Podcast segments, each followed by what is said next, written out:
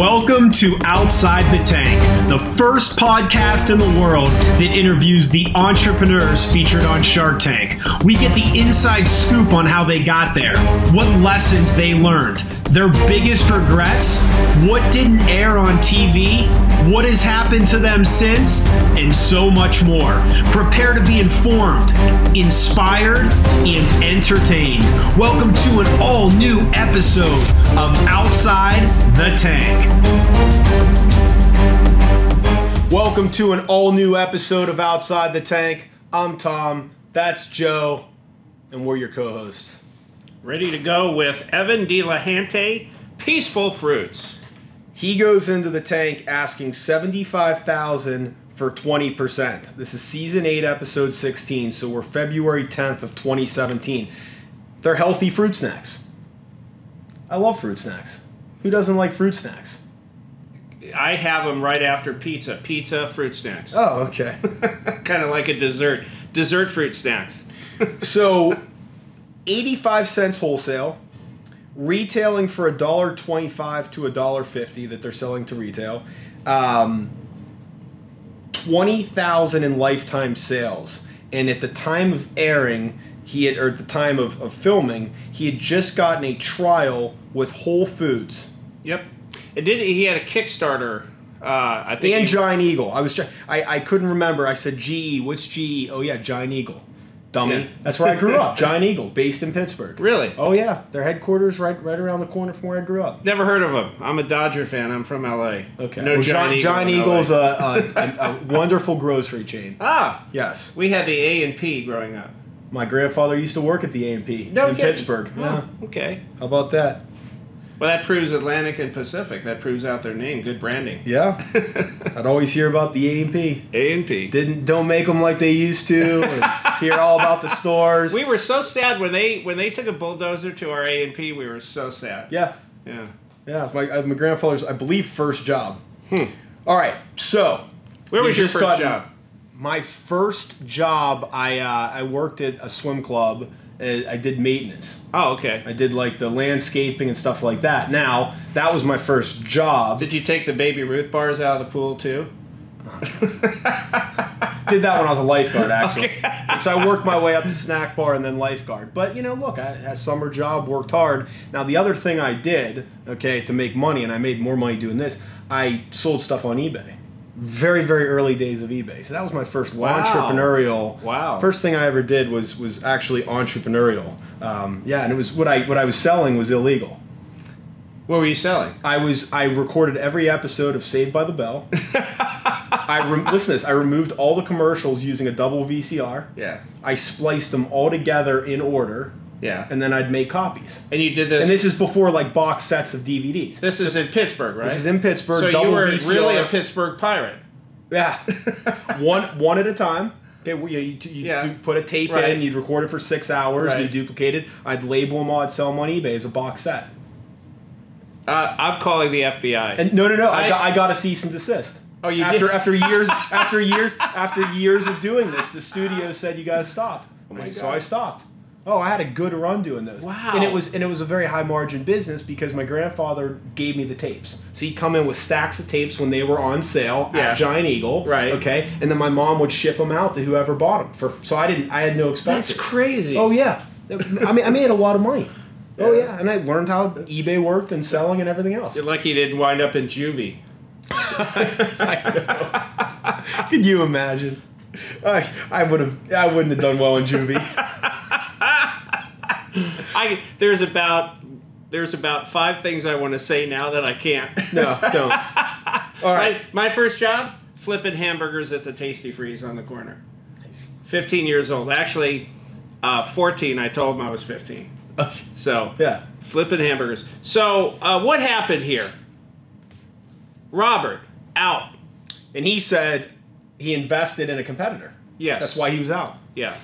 Uh, Lori felt like it, the competition in the area was just a bit much for her. Uh, Cuban uh, thought there was too much risk.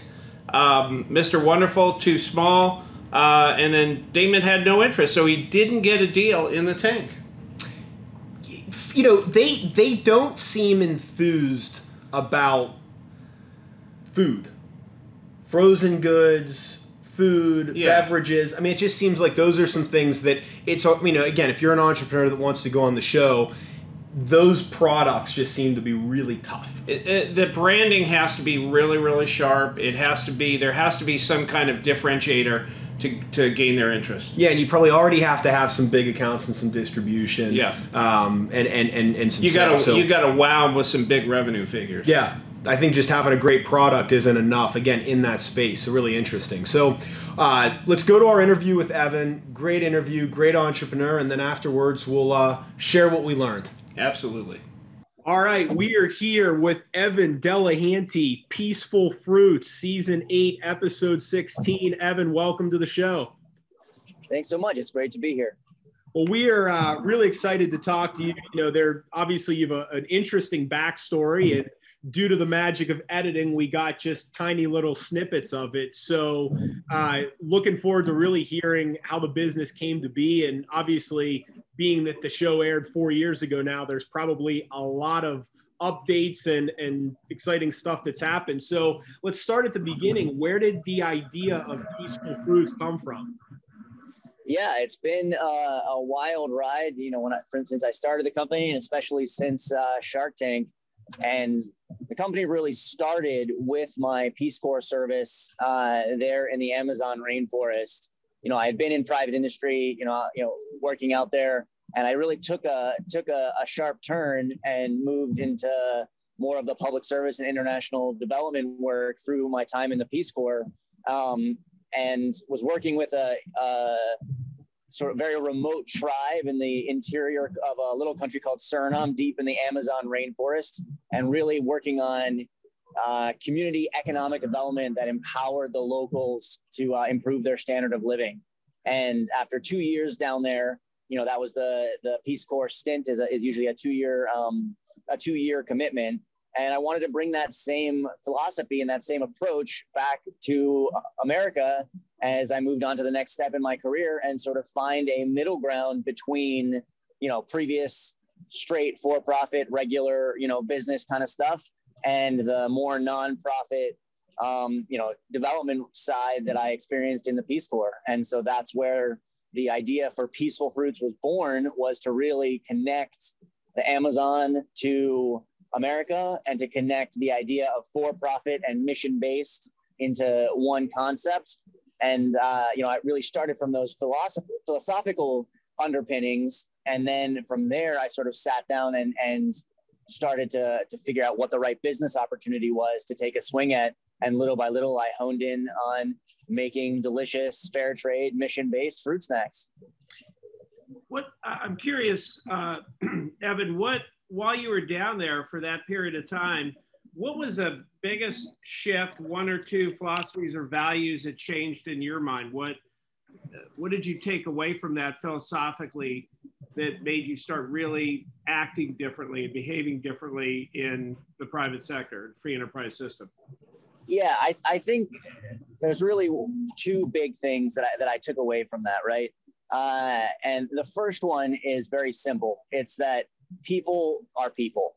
You know, it, it doesn't matter who you are, where you're from, you know, all of those things. Yeah, there's different there's di- different frosting on the cake, but inside there, you know, we're we're more similar than we are different. Um, and that means that if you can tap into some of those universal things that people are all about, you know, family and community and uh, you know feeling good about themselves at the end of a hard day uh, if you can tap into those then you're going to be able to do good things um, and that, that that was what really struck me is you know across all of the cultural barriers the language barriers you know wearing a loincloth in 90 degree weather in a in a thatched roof hut a thousand miles from home you know people are still people if you can you know zoom out on the one hand and zoom in on the other hand enough to see those similarities. Um, and so that was one big takeaway that i think really impacted the way that i wanted to structure my business and just you know my future career my life everything was to look for those commonalities look for the things that unite us um, because they're all, they're always there if you're if you're willing to take a breath and and and look for them and if you can mirror those back to people then you're going to find success um, so that that was one big lesson. The, the people are people. The, the, the second thing that I, re- I really took away from it is, and it's building on that point, it's that you have to meet people where they are. You can't do you know the the real work the hard work of building success whether that's in international aid or business or anywhere else. You know it, it's it's the opposite of the good old field of dreams right? If you build it they will come. No sir. That's not how, that's just not how it works. You have to meet people where they are and respect their point of view. Often you know you can disagree you can you can not understand it you can you know all, all of those things but you have to listen first and figure out where they are why they're there from their perspective and then figure out how to, how to meet them you know at least halfway.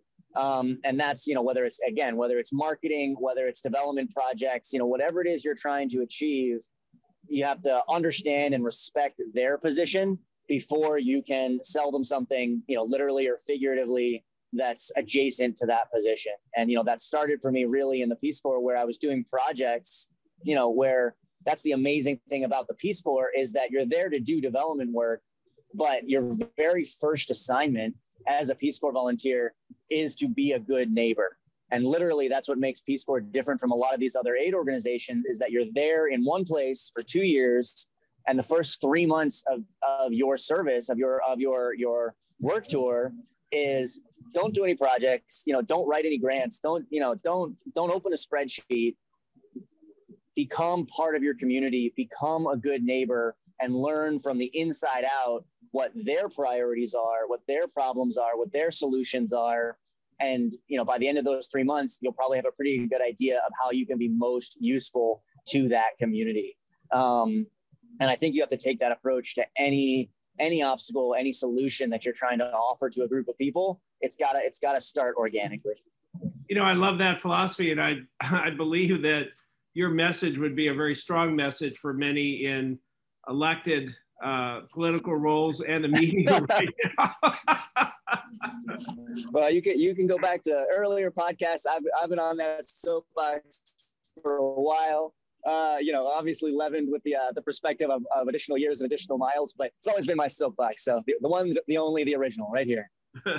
Well, and I, I, think that lesson applies. I mean, if if someone were to take over as a leader or a CEO of a business, or were to purchase an existing business, it's the same thing where you know, and, and correct me if I'm wrong, but those same principles probably apply of take 90 days to just listen, learn, become assimilated before you start making changes or telling people, you know, how they should live or what they should do absolutely. I mean, it, it's you have to build trust. You have to build uh, respect, and those those things those things take time. And you know, in this fast paced world, uh, you know, maybe it's not maybe it's not ninety days, maybe it's thirty days. You know, what, whatever it is, you have. I mean, that's going to depend on the situation, but you have to show people that you're willing to invest that time to see where they're coming from because that i mean just to put it in another way from from what i learned in peace corps and that i've seen again and again in every part of the world in every type of business is that you can't it doesn't matter how good your solution are good your solutions are to whatever problem if people aren't ready to listen you know put the politics into it if you want to if people aren't ready to listen it doesn't matter how good your case is how good your facts are they're not going to listen right it doesn't matter there's no objective you know, sing, it's not math, right? It's not two plus two is four. Done. All right. Convince me. There's always shades of gray. And if you don't have the credibility where people are going to be willing to say, like, oh, huh, yeah, all right, that's smart. I'm willing to give that a try. You're doomed to fail no matter how smart your idea is. Well, and let me let me just hit you with something else because it's you know I think with technology, social media, um, you know, I think sometimes people abandon that people are people mantra and they think, oh, well, if I'm selling to people through digital ads or through Facebook, I can abandon the, you know, principles that have stood true for thousands of years. And in your experience of marketing your business and growing your brand, have you found that to be true that you still need to treat people like people and you still need to meet them where they are? Yeah, I think I think there, there's some some conflicting experiences there, right? That are a little hard to tease out, and I, I think a lot of people do take the wrong lesson from big data and from you know the, the, viral nature of of marketing these days. Um, because you know the reality is that most of us in business or in life you know will never experience a truly viral moment. Um, you know in, in the we all know what viral explosions look like over the last year of 2020 right? And you know even even when you're on shark tank you know that and that's not even truly you know on the level of some of these you know 14 year old tiktok stars that that you know you're you're nowhere near that number of eyeballs. Um, even you know when you're on primetime Shark Tank these days, you just don't have that power uh, that it used to. Um, and so I think too many people take the lesson uh, from there of you know going extreme, going you know going to something you know to go totally crazy and neglect the connection to the human beings and yeah, I mean, shock and awe and all that stuff works, but it has to come from a place where people can connect with it. And I think that's where a lot of those stunts fail, or where a lot of those ads fail, where they're just, you know, they're too based on big data. And if you squish all the people together into one stat, you know, then it doesn't actually represent any real people anymore. You have to take that, you know, use it as a as a as a target, but then figure out how to soften the edges, how to how to, you know, round it out to make it fit real human beings. So 2017, you end up on Shark Tank. How long had you been in business at that point, just so we can set the timeline? And then how did you end up getting on the show? Yeah, it was uh, it was quite a wild ride. So technically, I started the business in uh, mid 2014, about a year after I got back from uh, from Peace Corps. You know, I was thinking I was thinking about peaceful fruits. I was thinking about some other other opportunities, um, and uh, ultimately decided that you know I didn't want to work for somebody else. That I I, it, I, wanted to start my own thing and really try to do things my own way. Um, and uh, but you know I was still I, I had a day job. You know I was working on it very very part time, very intermittently um, until uh, early 2016 was when I started to get a little bit serious about it. Um, you know, that's where I started to make saleable products. I went through a couple of, uh, you know, I did some early, you know, business incubators, and then ultimately I did a, uh, social enterprise accelerator here in Cleveland, Ohio. Uh, you know, to really put some structure to it, um, and you know, put to, put together the the business plan, and you know, just just to, just to really get serious about it. And uh, that accelerator culminated in a pitch contest, as so many of them did, so many of them do where I was able to win uh, $20,000, um, which we all know is both a lot of money and no money at all. Um, and, uh, and then I leveraged that uh, to do a Kickstarter where we raised another $25,000. Um, and you know, so we had a we had a saleable product. It was in you know a couple dozen local stores, if that, uh, and we had about 50 web orders um, from our website. Uh, so, and that's always the question. That's always the question on Shark Tank. Fifty thousand, right? No, fifty. Right, right, right. Yeah, so 50, 50 uh, fruit snacks. right. I, I, remember. I remember Lori asked me that. She's like, "Dollars or units?" Or I was like, "No, it's just 50. I mean, like, you know, not like this is you know, this is tiny. Um, we were teeny tiny. Um, yeah, and, and I know four, and I know forty-five of them. They're my family. right, right, probably right. And the other, the other five were from a you know local newspaper article that got written up about me. Funny story. I'm actually still pen pals with uh, a wonderful little old lady that um, saw that random newspaper article in the Beacon Akron Beacon Journal that I'm referencing where I, you know, talking about my my crowdfunding campaign, and she wrote me a letter with a you know a ten dollar check in it or whatever it was. Uh, and I'm a chump, so I wrote back, and we're still we're still still going back and forth. four years later because she keeps writing back so i have to keep writing back to her. You know i'm a little slow sometimes but i always i always circle back. She's a wonderful lady. We actually got together and had lunch you know a little bit before the pandemic started. It was it was really fun. But um but it's about it's about human connection right? And that's uh and that's really where where like I was saying in terms of ramping up to Shark Tank. Uh, that's that's when I decided to apply to Shark Tank. Was you know we had just start we had just won the pitch contest. We were just about to launch the uh, the Kickstarter campaign, and so I was just figuring out how to you know put together the message and, and the story and the product and everything else so that it, would, it could connect with people Um, and at that point, I was doing a lot of in-store demos, you know, wh- where it's it's not glamorous, but you're going to be successful with a with a consumer package good, you're gonna you're gonna do that at some point, right? You're to stand behind a table and you're to explain your product to some people that are walking by and see if you can get them to buy it. It's to happen. Um, and in you know some way, shape, or form, it's to happen for every business, right? Uh, and so I was doing a lot of that in local grocery stores and uh, just learning how to connect the product to people. And uh, I don't know if this is a good thing or a bad thing about my personality. Take it for what you will. But a lot of those uh, people that would walk by would be like, "Well, hey, Evan, you should go on Shark Tank. This is great." and uh, you know, after the super useful advice, right? You're like, "Oh, thanks." Um, you know, after the hundredth per- person says that, and then you know you win a, a pitch contest we're like all right i looked you know pretty decent on local access tv or whatever it was. Um, i think it was actually uh, the local npr channel not even tv but um, that's why i'm audio only you know it's uh it's uh face made for radio. Um but no uh, come on. but but anyway anyway so you know after getting that advice and and really just working through the trenches of that messaging I was like, well, why not? And so I literally sent an email to Shark Tank Casting at yahoo.com. Uh, super legit. That's how it works, especially back then. Um, probably still the same. And uh, a week later, they they uh, they called me back. Um, and I had you know caught them right at the end of the period where they were making the decisions. So they were like, you know, hey, we're we're uh, we're interested. Um, you know, fill out the application. You've got three days to do it. Um, you know, I was because I was right up against it. You know, here fill out this ninety page thing, uh, and uh, and we'll go from there. But the you know the funny thing is that I mean it wasn't there were a lot of hoops to jump through. There were a lot of a lot of hoops to jump through. So I think the initial call was you know not quite like that. It was more that somebody literally called me up and said you know hey this is this this is Shark Tank. Uh, you know, are you Evan? Like, yeah, I'm Evan. All right, cool. Elevator pitch, go. And I think I gave them my 30 seconds and then they said, click, maybe we'll call you back. And then, you know, a couple days later, they called me back and asked me to fill out the formal application. And what was the experience like for you? I mean, were you, you know, you were so early on, but as you look back, are you happy with the way you pitched the product?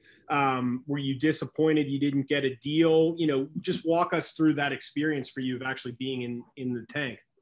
It was it was phenomenal. It was phenomenal. Um, I it, w- one of the most fun experiences I've had in my life. Again, I don't know if that says good things or bad things about me. Um, but uh, yeah, I mean, ju- just from from start to finish, I had a blast, um, and I am incredibly proud of uh, the the pitch that I that I they gave and the the conversation that I had with the Sharks. You know, I I I left it all in the tank, so to speak, and I have no regrets uh, for how it worked out, and that and that's for for a couple reasons that I'd love to tell you about. I mean, and the and the main thing is is that you know I am not. I, I work hard to not always be the smartest person in the room, but like I'm not a dummy. You know, I can say that. My you know my mom uh, tells me must be true. Uh, you know, I went to school. I took some MBA classes. I can do the math at least, right? Like, you know, you do your homework on Shark Tank, and uh, going into that pitch, I knew that we were way too early stage on average for the type of you know for the type of company that we were you can find some easy similar companies and, the, and you know all the ones that they invested in were at least 10 times if not 100 times bigger than where we were. You know i mean i literally had under $20000 in sales and you know most of that was to friends and families at the local flea market you, you know what i mean? So um so there was no doubt that we were very early stage. Um and so the, the odds of getting a deal based on the financials, let's be honest, they were they, they were crap, right? They were they were they were very low. You know, I I, I was not really a strong investment candidate. Um, but that's where, you know, going back to that philosophy that we started the conversation with, people are people and you have to meet them where they are. That was my the same approach that I brought to that pitch. And I was really lucky because one of the Shark Tank producers in that you know process of of uh, jumping through all the hoops to get on the show she really she really did me a favor because she she crystallized that for me in the in the most shark tank of ways which you know i i you know you're going through all those hoops you know at one point she called me and like all right give me your two minute version of the elevator pitch go and i give her the you know i give her the spiel and she's like wow evan that was a that was a great pitch. Mm, and I'm just like, you can hear that butt. You know what I mean? Like you can hear the butt coming. And I'm like, but she's like, if you do it like that, I'm never going to put you on TV. I was like, well, you just said it was a great pitch. Uh, and she was like, yeah, but am I an investor? Do I care if you get investment? Do I care if you give a great MBA pitch? Like, no, I make TV. My job is to keep people watching over the commercial break so that the station makes money and then my boss can win another Emmy. Right? I was like, oh, right. You can't, I can't sell you what I want to sell you. I have to sell you what you want to buy. Right? I have to meet you where you are, figure out what your values are. And so, how can I make a pitch that does all, you know, serves all these different masters? And that's where, you know, that really crystallized it for me. So, I, I really sat down hard. I did the homework and I figured out what my three goals were going to be for that Shark Tank pitch. And, I'll, and I'll lay them out for you. Please. You know, the first one is that, all right, you know, I'm to, I'm to be talking to a lot of different audiences. I'm talking to the producers. I'm talking to the editors. I'm, you know, all the people that are behind the camera, right? And then I'm talking to the sharks, right? The people that are right there with me in front of the camera. And then finally, and perhaps most importantly, in some ways, I'm talking to all the people through the camera that are there at home. And they all have different things, different different things that they want to hear. So that's where it's so important that I think about what do I want to tell them? What are my goals? And so the first goal was very simply I want just to you know first and least important but still still first is I need to tell them who I am. I need to show them who Evan Benjamin Delahanty is because I want to be I want to be proud of the performance that I give. I want to prove to myself and to everyone at home that whatever happens, I belong on a stage this big. And that was my first goal. I want, I want to, I want to, I want to, I want to impress people with who I am. And then number two, I want to introduce them to the idea, to the, the product, to the, the business that is Peaceful Fruits. I want to, I want people to understand, you know, why healthy mission-based fruit snacks ought to be a thing. And even even if I'm not the guy that makes it, I want you know I, there's a gap in the market here, and maybe you know Danny Lubetzky of Kind Bar will fill it instead of me. Whatever, I don't care. But this is a real opportunity that I found that I'm working on, and I want people to understand that and understand why Peaceful Fruits can be the one that fills that gap. And then third, and in some ways the most important, because you know everything else is a little bit ephemeral. You know, it comes and goes. But third, and perhaps most important, is I have this opportunity, you know, this may be my most 15 minutes of fame, whatever that I ever get. What do I want to tell people when I have that platform? And it was to educate the sharks and the people at home about what social enterprise mission based business really is to, to explain this concept that so many people, especially three or four years ago, were just starting to hear about. So they understand that this is a smart, you know, right, good way to do business that can change the way that we interact with capitalism to make it better for everybody. And that's what it was about. It was, you know, from starting with the smallest me to the bigger my company, and then finally to the whole approach to business that I'm dedicated to. That's what I wanted to educate people about. And that's what I crafted the message around to meet each of those different stakeholders so that they would take home those messages, whatever happened, investment or not. you know, Evan, to, to me at least, your the way you presented yourself, the confidence level. Obviously, you've got feedback from many of the sharks. Too much competition. You're too small. It's too early. We get that, but your confidence level was fantastic. I have a question for you. That that while I was watching, uh, I think it was uh, Mark Cuban talked about his opinion was that the social cause, and I'm going to say it in my own words, was too far out in front of your brand. And I just wondered, did you think that was a viable comment? Uh, did it resonate with you? I, I I think so. Yeah. I mean, it's it's it's always a balancing act, right? And that's that's really the struggle uh, for. Um, I mean, and we, we face this every day in the office, in the kitchen, you know, in the in the at the whiteboard at Peaceful Fruits. It's always a struggle between the food has to be good, um, and the story has to be good. It, has got to be both. And uh, you know, I, I think to to you know Mark's point is that it's it's summed up in, in I think Kevin O'Leary really summed it up the best, which when he said, you know, it's got to sell itself, right? You know, that's I think that's the same, that's just a more succinct way of saying of Mark's Mark's side is like, you know, it, has got to sell itself. You're not going to have room. You're not going to have time to sell all this story. You know, it, it you don't have time. You have 0.3 seconds as someone's walking down the grocery store or scrolling by on their phone. How do you pack all that into it? It's hard. Um, and so I, I think him being cognizant of that balancing act is is a hundred percent right. Um, and you know how, how you address that on any given day, whether I'm too far this way or too far that way, you know, depends depends on the day and the project and every and, and the, the marketing campaign and everything else. So I'm not going to disagree with him because I think the the it's an important question to ask yourself every single day that you're in this because the problem is you can have great food, but if nobody ever picks it up, then uh, they're never gonna you know they're never gonna buy it, right? and you can have great marketing, but then after they pick it up once, if the food sucks, they're never to buy it again. So you know, you just got yep. you got to have both. What have you done to be successful in telling your story? So I mean, that's as I said, that's something that we're that we still work on every day um, because that's the the most. I mean, that's the most critical thing to success is constantly thinking about that. And I, I think there's been two things that we've done and are continuing to do that serve us well. You know, one is continually, continually, continually refining that message to make it more and more succinct. So if you go on, you know, if you if you listen to Shark, if you watch Shark Tank, then our, our message has, you know, acai. It has, you know, acai is the main ingredient. It has uh, you know, a lot of rainforest, a lot of a lot of you know, connecting back to the Amazon. And then it has people with disabilities. And then it has no sugar added. And then it has real fruit. You know, there's all of these different things that, you know, larger, much, much larger brands have been able to take just one of those and run with it to, to success. Right. And, in, and the reality is that if you're trying to do everything, then you end up doing nothing. And so, you know, little by little, as you look at our packaging evolution, our messaging evolution over, over, you know, the years, we pare back those messages to try to distill it into the single most compelling thing.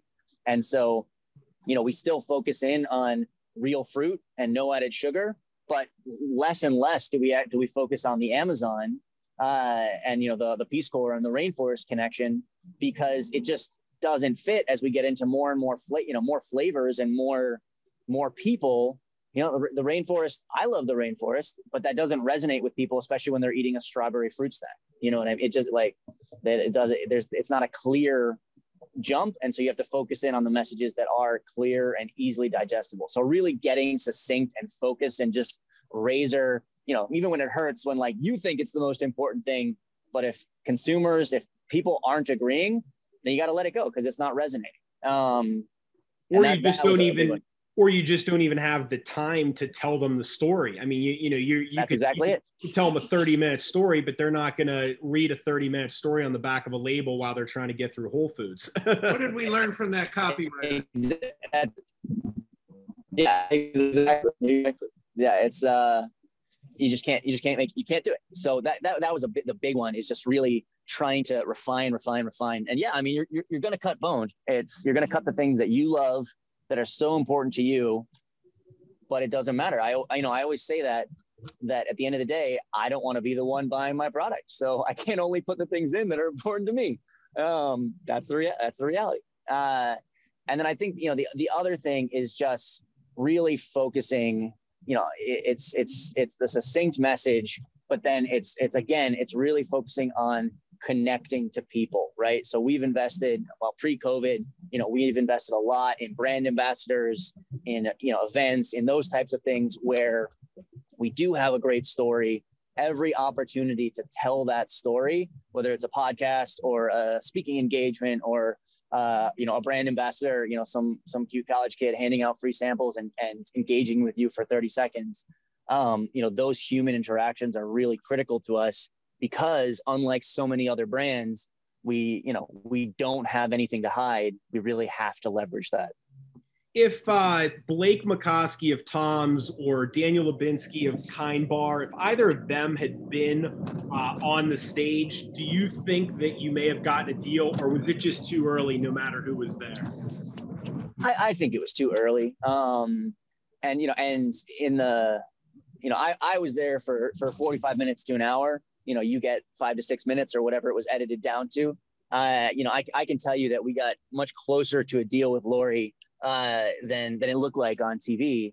Um, and you know, if I if I'm being completely honest with you, I think in some ways our best case scenario was to just miss a deal um, to make compelling television, right?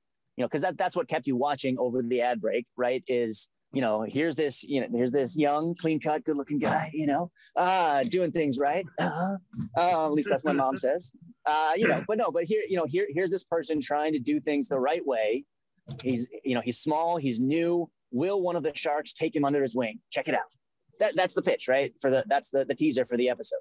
Um, and so to lay out that story for them, you know, it, it had it, it had, if it if it were a slam dunk, and Daniel Lubetzky was like, well, yeah, man, this makes perfect sense. I'm going to, I don't want to invest. I want to buy you right now. We'll roll it into Kind Bar and we'll launch a, you know, a pure fruit fruit snack under the Kind label. Done. You know, then it, they wouldn't have aired that because it would have been boring. um, if it were a slam dunk, it would have been boring. Um, and so uh, I think that's that's one piece of it. The other piece, you know, specifically to your question is, yeah, we too small, right? And that's where I really respect Kevin O'Leary. Um, you know, a lot of this made it onto the into the edited version, but there was a lot more in terms of the back and forth conversation with him, which I, I have to respect the guy um, because he caught up in in you know about five minutes flat. Which that's how I judge people, by the way, in in business conversations. Is I think about peaceful fruits every single day. You know, I think about our problems, our challenges all day, every day, late into the night. Uh, and the faster that you can catch up, that's what I respect you for, right? Like you don't have to, you, you know, if, if, you can get to zero in, in, you know, in a day or a minute or whatever it is, then I'm, I'm impressed, right? Um, and then actually be useful after you get past that zero. And Kevin, he caught up very quickly. He was like, you know, hey, Evan, you are early. You came in with a reasonable uh, valuation based on where you are today and the potential, but based, you know, you can't justify a higher valuation or I would laugh you out of the tank. But because this is the highest you can reasonably, you know, sell to me, you also can't ask for enough money to actually make a difference. So $75,000 to help you, you know, build production pa- capacity, build a brand. You know, I was asking for 75K, like it's just not enough money. You know, you're going to need 10 times that or more, or, or a hundred times that to re- to do this right. And you can't justify asking me for that much money. You know, you, you can't justify the valuation. That and that doesn't mean you're not going to get there. It means that this is not the right forum, and I'm not the right kind of investor, and, and I'm not the right timing to do to to make this kind of deal. You know, you need an angel investor, you need a pitch contest, you need an accelerator. You know, all of those more early stage tools, which sharks are not for this type of business. Um, and so, yeah, I mean, we and that's exactly what we then did is we turned around and used the data from that sales the you know the sales that we got out of the Shark Tank episode, we used all of that to then turn and you know sell the idea, pitch it to angel investors where we could raise money on a appropriate valuation for you know longer term, more patient money, um, and and do it right. So give us the update then. You know, what happens immediately after you aired? How does life change? How does the business change? And then what's happened in the four plus years since? Yeah, boy, it's been a, been a been a wild ride, um, and uh, definitely a lot of a lot of a lot of learning along the way. It's been it's been a, a, a great experience. Um, so you know, as I said, uh, when I filmed with Shark Tank, uh, and I think it was like late August of or early September of 2016, and uh, at that point, yeah, I mean, literally, you know, under twenty thousand dollars in sales uh, you know, a, a, couple dozen web orders, if that.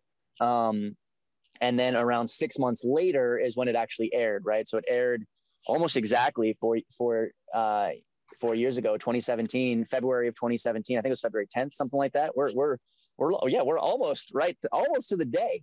Um, and uh, so we yeah, we literally had 50 or so web orders by that point and uh, you know i had a watch party with my with my closest friends you know 50 of my closest friends Um, and uh, back in the days when you could do that, you remember that? You invited Uh, everyone that had ordered the product off your website. That's right. That's right. VIP, VIP. Um, and uh, and and in some, it's funny because my girlfriend at the time, now my fiance, um, you know, she she remarked that we. It's funny. We actually started dating uh, just before. I, I filmed Shark Tank, so like I couldn't really tell her about it, you know, because we'd only been dating for like a week at that point. but uh, But, you know, already, she- already keeping secrets. I know, I know. Uh, fortunately, it worked out because she she went and hiked Machu Picchu during that time, so I didn't have to, you know, I didn't have to dodge too many hard questions. So, um, but uh, but you know, she's like, Evan, you're more nervous, you know, for this watch party than you are for the pitch. You know, like what the hell? And I was like, well, the pitch I have control of, right? Like I did my homework. I, you know, I know I know who I am. I know what I'm gonna do, and I'm gonna I'm gonna leave it all on the field. But who the hell knows how they're gonna edit it, right? I mean, that's the problem. Is that you get no forewarning you get no you know viewing it ahead of time like i have zero input into how that episode is going to look um so i just don't know right they could just zoom in on the that one time that i scratched my butt uh, and put that on loop for five minutes if they thought that was the best you know um and so i i was i was super nervous um but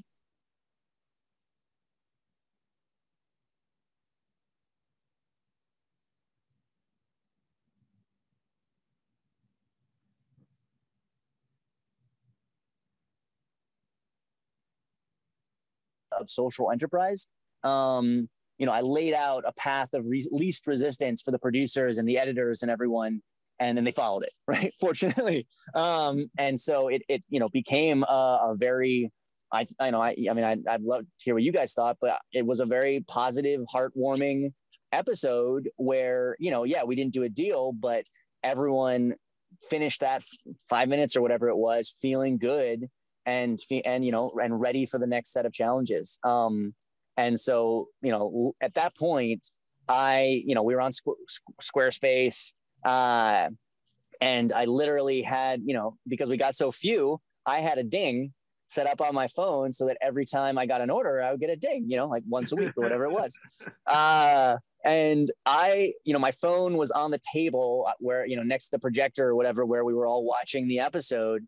And you know 10 second whatever it was 90 seconds in that phone started to ding so violently that it was literally walking across the table. Um and so we got over a thousand orders uh in the five minutes that i was on tv um Wow. and yeah uh and so you know just to to to take you minute by minute but to just to jump ahead a little bit you know we spent the next four to six months fulfilling those orders because you know especially if you if you don't get a deal even if you do to a degree but especially if you don't get a deal this is the you know the unglamorous side of shark tank is you're you're you're bound by an nda you have no uh you know foreknowledge. You know you get like a week and a half's notice for, for when you're going to air. And before that you don't even actually know if it's going to air right? Like they may not choose to use the footage. They if they do you don't know if it's going to make you look good or not. You don't know when it's going to happen and you're bound by an nda so you, you know you can't go to regular investors yet. You can't go to banks right? What are you going to do? Like you walk into a, a chase bank and be like hey so i can't tell you what tv show. I can't tell you if i'm actually going to be on it. And i can't tell you when i might be on it if i were. And it's also really hard to, for- to, to project how much you know what my sales spike would be. But can i have a hundred grand to start building inventory? You know like nobody says yes to that pitch right? Um and so you know we prepared as much as we could with the resources we had um but uh, we just were not prepared um and and couldn't be. But uh you know that was where i think we did a really good job of communicating with people of connecting with people of explaining making people part of the success story um so that they understood you know hey you're 1247th in line and uh, i know that sucks for you but here's a picture of the three additional you know adults with down syndrome that we just hired they're helping us make them faster than we were last week you know he, here are the the you know the kids in the amazon that just sent us a pallet of acai to help us make the snacks that are just for you you know and, and having that ongoing communication so i mean our, our cancellation ratio ended up being I think it, was under 3%. It may have even been, uh, been around, it was around 1%. I mean, it was a super low cancellation ratio. Um, you know, and, and literally some people waited four months to get their snacks. That, uh, which, uh, that's amazing given that it took you four to six months to get everything fulfilled. That, that just, that tells me that people love the brand, they love the story, and you, you've started, that was the seeds of a very loyal uh, fan base and consumer base. Absolutely, yeah. And and from there, we've just been little by little trying to to build on that.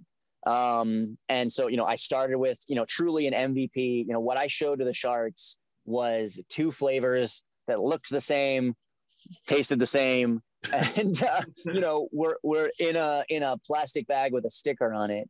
Um, and you know, over the course of 2017, uh, you know, we went from two flavors and crap packaging to you know eight professional flavor, you know, flavors in, in professionalized, you know, truly, tr- you know, in professional packaging, um, you know, that I had not designed myself in Microsoft Publisher.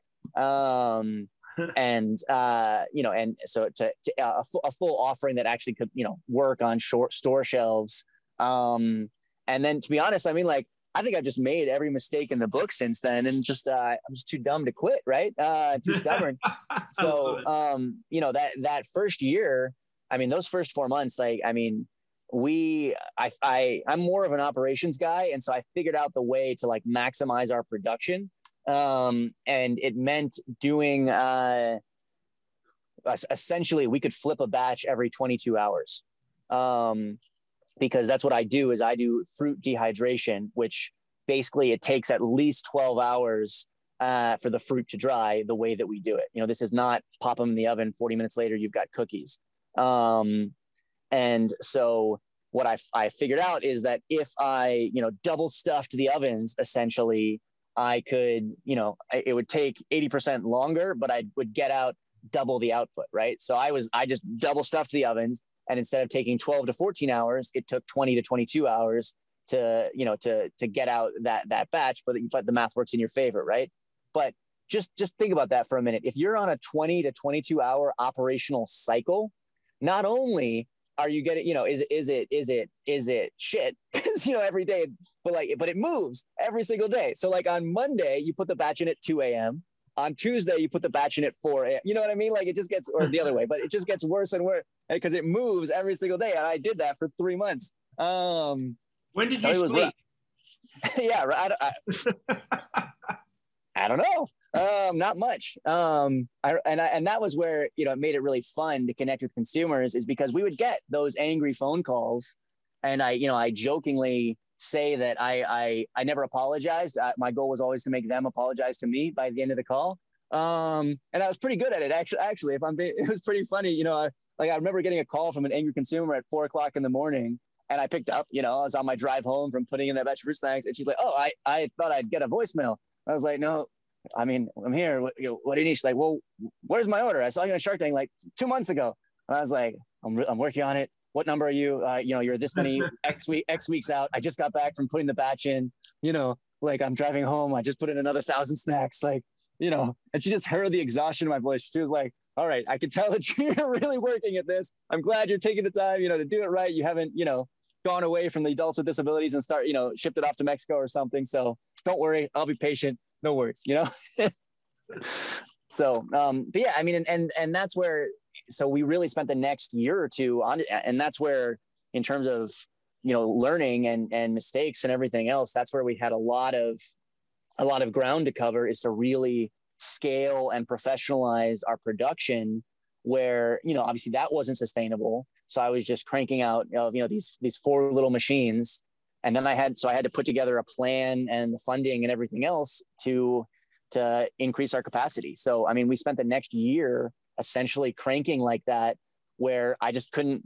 That's why tech is always better. You can in tech you can sell more than you can make, or at least you can make a lot because it's just control control V, right? Um, control C. Um, but uh, but in in food you can't sell more than you have, and so I mean we sold as much as we could produce uh, in 2017 and then we sold as much as we could produce in 2018. And then we sold as much as we could produce in 2019.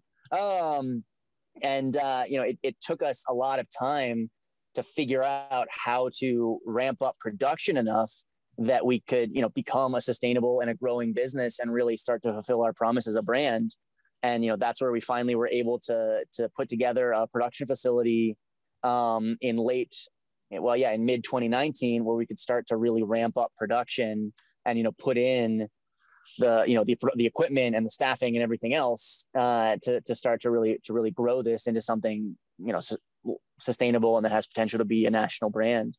Um, and that's where you know I, i'm not going to say i underestimated it because i knew there was a lot to do there but it definitely took uh, more time and money than i than i anticipated just because uh, this is an opportunity. There's not a lot of people doing it the way that we do. And that means that there's no one you can ask the questions for how do I do this? And how do I do it 10 times bigger, better, faster than I'm doing it right now? Nobody knows. So we've had to invent that as we've gone because we're just kind of doing a unique thing in terms of the way that we make our fruit snacks. So, three quick ones for you. Number one is what does the future hold for the business? You know, as you look 12 to 18 months out, what are you trying to accomplish? So it's it's really zeroing in on all the things that we're talking about where um, we want to continue to innovate and we want to continue to to to do a better and better job of connecting with people. And so for us, it really it really does, you know, Mark Cuban is right. It does have to be product first. And what I think uh, is important there is its product, not you know, not just as the physical, the bite of the product, but that overall present the packaging the presentation just the connection to that product on the shelf. And so for us we are are launching over the next next uh, couple of months here we're launching uh, expanded and all new product line uh, that really focuses more on fun and uh, and excitement and to a certain degree nostalgia uh, to really connect people to you know the fruit snacks and the you know the the, the fruit candies whatever of, of their youth that we all remember and that we want to offer our kids but that you know you wouldn't you wouldn't buy those for your kids on a regular basis because the ingredient list is such crap. Um, and so we're really trying to to innovate and get away from doing you know just fruit with a story and having the product really tell its own story by making the product itself more fun more exciting and more you know, just by the very form and nature of it, something that people resonate with more than they can with no matter how delicious and healthy, more than they can with a basic rectangle that we make today. And I can probably take a guess as to what that's going to be. Um, two two quick ones. Uh, where can people find you and find the product? Okay, so where can they follow you on social media, and then where's the best place for them to go to buy to buy the product? Yeah, absolutely. So we're on, uh, you know, Peaceful Fruits is where it's at. We so on on Instagram, on on Facebook. Uh, we're not super active on Twitter, TikTok, whatever. We're not cool enough, but uh, but yeah, I mean, jump jump on our jump on our newsletter, hear about some of these cool new things that we're doing, um, and uh, you know, and you'll be the first to know about this new the new stuff that we're getting ready to launch uh, very very shortly here, which is, I mean, we're super excited about it really just you know updating the some of these items that just haven't haven't changed in decades and are so ripe uh, for this you know that humans first fruit first real authentic fruit only ingredients first uh, that that to give them the treatment they deserve. Um, so yeah definitely jump on the social media jump on the the uh, the newsletter uh, uh, the email list. Um, and then for now i mean you know we, we're not we're not national with any of the major stores yet because we you know had hadn't had the uh, production capacity pr- prior 2020, and we didn't obviously try to push into grocery in 2020 because COVID. So we've just remained focused online, and so that means you know give Jeff his cut and uh, get some on Amazon Prime. Order it today, get it tomorrow, and leave us a five star review. And then final question: What can entrepreneurs learn from your story, your journey, your experience? I think the there's there's two things, and the one is find what it is that that excites you and how it excites other people, and then start trying to build those connections. Whether it's you know the connections with the people that are doing what you want to do, or the connection between your solution and those people. You just have to start. You just have to you know get behind that table and start handing out samples or start going to going to those pitch meetings or whatever it is you just have to start.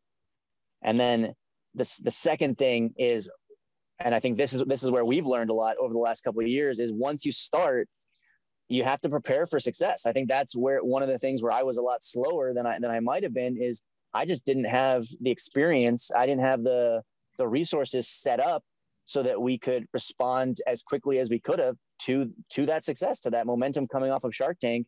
You know, yeah, there are good reasons why it took us four months to fulfill, but that's still a huge opportunity that's missed. So you have to be you have to be ready for that home run. You have to be you have to be ready and you have to be able to move fast. So start starting and be ready for success. Well, we so appreciate your time and what a what a great interview. What awesome lessons to be learned from from your story. We appreciate everything that you shared with us. Thank you so much for joining us, Evan. Yeah, my pleasure, guys. It was great to great to chat with you. Post game, let's do it. I'm all, all right. fired up. Got my coffee, my Good. fourth cup of the day. Okay, I've got uh, three things. Okay. Uh, first and foremost, he's worked really hard to clean up his message. And this is something we know. We're still working on it. We work on it every day. Work on it for us. We work on it for others. Clean up the message. You have to you, you have to clean up the message so it's very succinct, it's very clear for your audience, and he gets that. So that's something he's worked on. Um, the other thing he said was a small thing, but I picked up on it. He said, always when you're talking with someone, listen first. And I think what he means by that is understand where a person you're communicating with, whether it be a client, uh, whether it be a um, uh, a someone who works on your team or staff, listen to them first, understand where they're coming from first before you run your mouth. And I think in the process of communication, um, A-type personality, even great leaders can go out and they blast, they explode. They're very verbose. I'm very verbose. But stop and listen first and understand where someone's uh, coming from. And then he said, you know, you have to meet people where they're at. Yep. And I think that's uh, critical. And the last thing I took away was that, and, and a lot of people have a great story today yeah. with their brand. Uh, you have to have a great story, but you have to have a great product also. Yep. So you have to work on the product, make sure those deliverables are you know, excellent and then a great story with it, and that's magic. Yeah, the food and the story both have to be good, is what I wrote down. You yep. know, you got to have both those things. Tell your story. Um, find what excites you. You know, so what gives you passion? What gives you energy? And you know, I've shared it on here before, and I've certainly told you. Um, you know, I'm I'm having more fun now than I've ever had. You know, and I think it's that alignment of what do I really enjoy doing? What gives me energy? And so you've got to figure that out for you. I, I can't imagine being an entrepreneur in an area or a field that kind of excites you. I mean, this this stuff's tough enough as it is. Yeah. So if you don't love it and love what you're doing and love the impact you're having and love the product and love the story, I mean, if those things don't align, it's it's it's a really grind. big. Yeah, it's, it's a, really, grind anyway. Yeah, but yeah, really big uphill battle. Um, tell people who you are. I thought that was really interesting um, knowing everyone you're talking to. So if you're talking to investors, or you're talking to consumers, or you're talking to um, whoever's producing the product, you really need to know who you're talking to, understand them, listen to them, learn from them, do your homework. What's one of our biggest pet peeves? When we get on a call with somebody, and oh, they, I know nothing about you. Well, you couldn't take a minute to look at our LinkedIn, look at our company, look at what we do. You couldn't have taken 30 seconds to do that. And I just, I would never go into a phone call, a Zoom call, a meeting, and go, I don't know why I'm here, or I don't know what you do, or I know nothing about you. And I, I just, I can't fathom that. But obviously, half the people that we talk to probably are like that to a yeah, certain and, degree. And, you, but can you imagine going into pitch investors and going, I don't know anything about your fund. I don't know what type of companies you invest in. Yeah. I don't know what you're looking for. I haven't looked at your background or credentials. I mean, it's sloppy it um, shows a lack of preparation and you may miss a huge opportunity because hey whoever's sitting at the head of the table that's in charge of this investment fund that you're pitching to you went to the same college or you grew up in the same hometown or there's some commonality uh, oh hey steelers you know pittsburgh oh, i mean you can change the entire dynamic of a you know what could be a really tough pitch just by finding some, you know, commonality. And it's, and it's so easy. Oh. Everything is out I there. mean, Al Gore invented something called the interweb. Have you been on this? I have. I yeah, have. and so everything's out there. There's really no excuse for it. go Don't on, be lazy. Go on LinkedIn. I mean, so Yeah. we're talking 30 seconds, so I thought that was really good too. Um, yeah, we just talked a lot about communication and um, I, yeah, again, a really, really good interview. A lot, a lot of different takeaways than maybe we've heard. And so the communication, the preparation of, of communicating with people, um, telling your story, communicating your brand. Um, hey, you can have the greatest product in the world, but your story really, really needs to be strong, and it needs to be authentic. It can't be fabricated. It can't be made up. It, it's got to really be genuine. But you know, who do we love buying products from? Who do we gravitate towards? We gravitate towards those entrepreneurs that are passionate about the problem they're solving, that really do have a great story, and will go out of our way to buy that product. We'll pay a premium for that product. We'll proudly tell our friends about that product, right? If there is some meaning to it.